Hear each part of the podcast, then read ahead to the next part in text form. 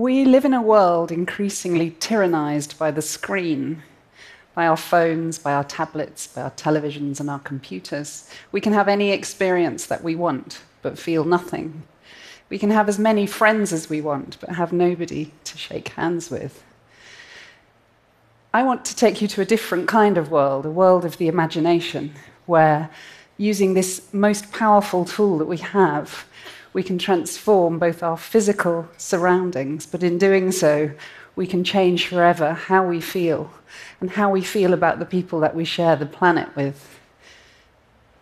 My company Artichoke, which I co founded in 2006, was set up to create moments. We all have moments in our lives, and when we're on our deathbeds, we're not going to remember the daily commute to work on the number 38 bus or our struggle to find a parking space every day when we go to the shop. We're going to remember those moments when our kid took their first step, or when we got picked for the football team, or when we fell in love.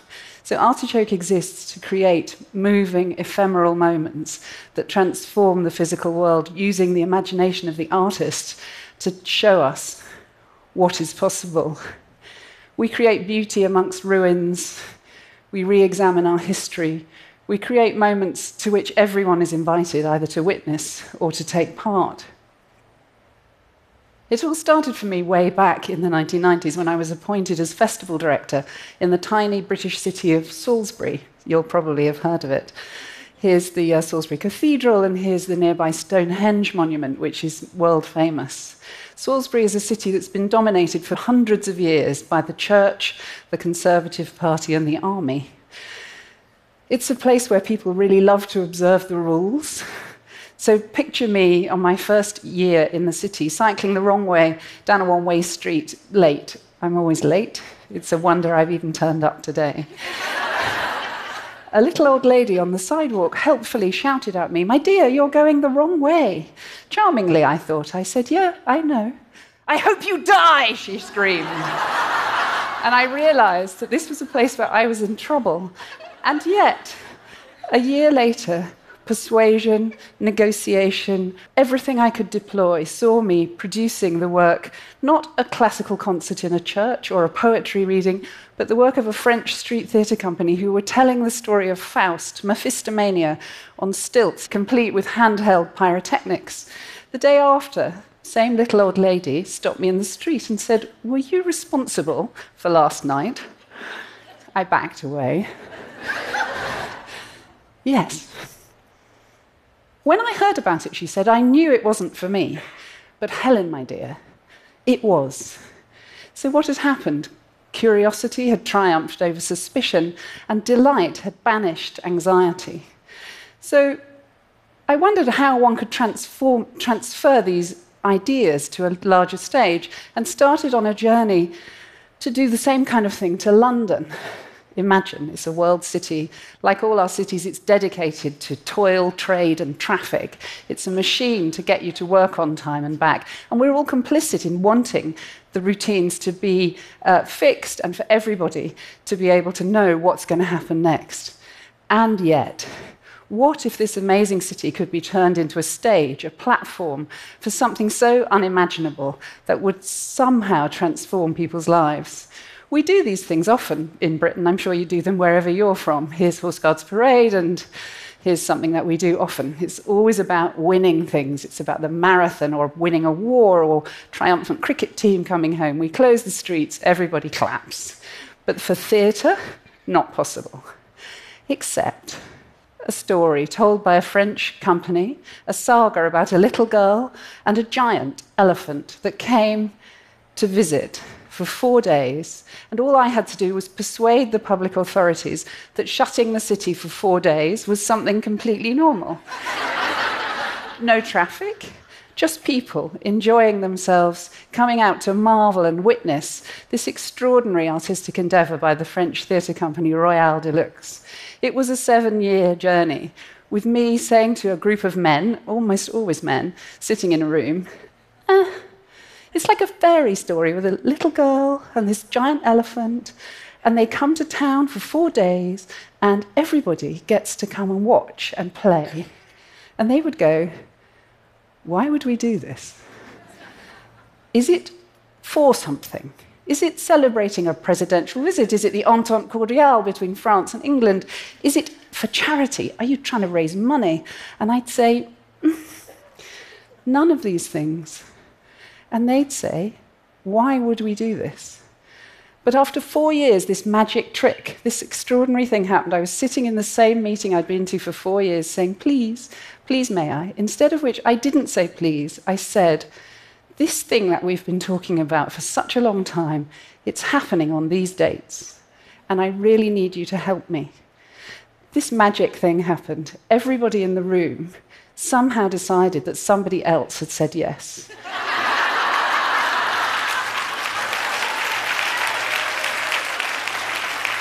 they decided that they were not being asked to take responsibility. Or maybe the bus planning manager was being asked to take responsibility for planning the bus diversions. And the council officer was being asked to close the roads. And the Transport for London people were being asked to sort out the underground. All these people were only being asked to do the thing that they could do that would help us. Nobody was being asked to take responsibility. And I in my innocence, thought, well, I'll take responsibility for what turned out to be a million people on the street. It was our first show. It was our first show, and it changed the nature of the appreciation of culture, not in a gallery, not in a theatre, not in an opera house, but live and on the streets, transforming public space for the broadest possible audience, people who would never buy a ticket to see anything. So there we were, we'd finished, and we've continued to produce work of this kind. As you can see, the company's work is astonishing, but what's also astonishing is the fact that permission was granted. And you don't see any security. And this was nine months after terrible terrorist bombings that had ripped London apart. So I began to wonder whether it was possible to do this kind of stuff in even more complicated circumstances. We turned our attention to Northern Ireland, the north of Ireland, depending on your point of view. This is a map of, the, uh, of England, Scotland, Wales, and Ireland, the island to the left. For generations, it's been a place of conflict. The largely Catholic republic in the south and the largely Protestant loyalist community, hundreds of years of conflict British troops on the streets for over 30 years. And now, although the there is a peace process, this is today in this city called Londonderry, if you're a loyalist, called Derry, if you're a Catholic. But everybody calls it home. And I began to wonder whether there was a way in which the community tribalism could be addressed through art and the imagination. This is what the communities do every summer. Each community, this is a bonfire filled with effigies and insignia from the people that they hate on the other side. This is the same from the loyalist community. And every summer they burn them. They're right in the center of town. So we turned to here, to the Nevada desert, to Burning Man, where people also do bonfires, but with a completely different set of values. Here you see the work of David Best and his extraordinary temples, which are built during the Burning Man event and then incinerated on the Sunday. So we invited him and his community to come, and we recruited from both sides of the political and religious divide young people, unemployed people, people who would never normally come across each other or speak to each other. And out of their extraordinary work rose a temple to rival the two cathedrals that exist in the town, one Catholic and one Protestant. But this was a temple to no religion, for everyone, for no community, but for everyone. And we put it in this place where everyone told me nobody would come. It was too dangerous. It was sat between two communities. I just kept saying, but it's got such a great view. And again, that same old question why wouldn't we do this? What you see in the picture is the beginning of 426 primary school children who were walked up the hill by the head teacher who didn't want them to lose this opportunity. And just as happens in the Nevada desert, though in slightly different uh, temperatures, uh, the people of this community, 65,000 of them, turned out to write their grief, their pain, their hope, their hopes for the future their love, because in the end, this is only about love. They live in a post conflict society, lots of post traumatic stress, high suicide, and yet, for this brief moment, and it would be ridiculous to assume that it was more than that, somebody like Kevin, a Catholic whose father was shot when he was nine, upstairs in bed, Kevin came to work as a volunteer, and he was the first person to embrace the elderly Protestant lady who came through the door on the day we opened the, the temple to the public. It rose up, it sat there for five days.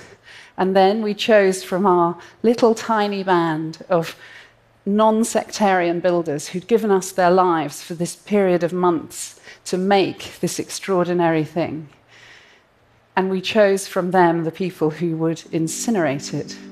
And here you see the moment when, witnessed by 15,000 people who turned out on a dark, cold March evening, the moment when they decided to put their enmity behind them, to inhabit this shared space where everybody had an opportunity to say the things that had been unsayable to say out loud, You hurt me and my family, but I forgive you. And together, they watched as members of their community let go this thing that was so beautiful, but was as hard to let go of as those thoughts and feelings that had gone into making it.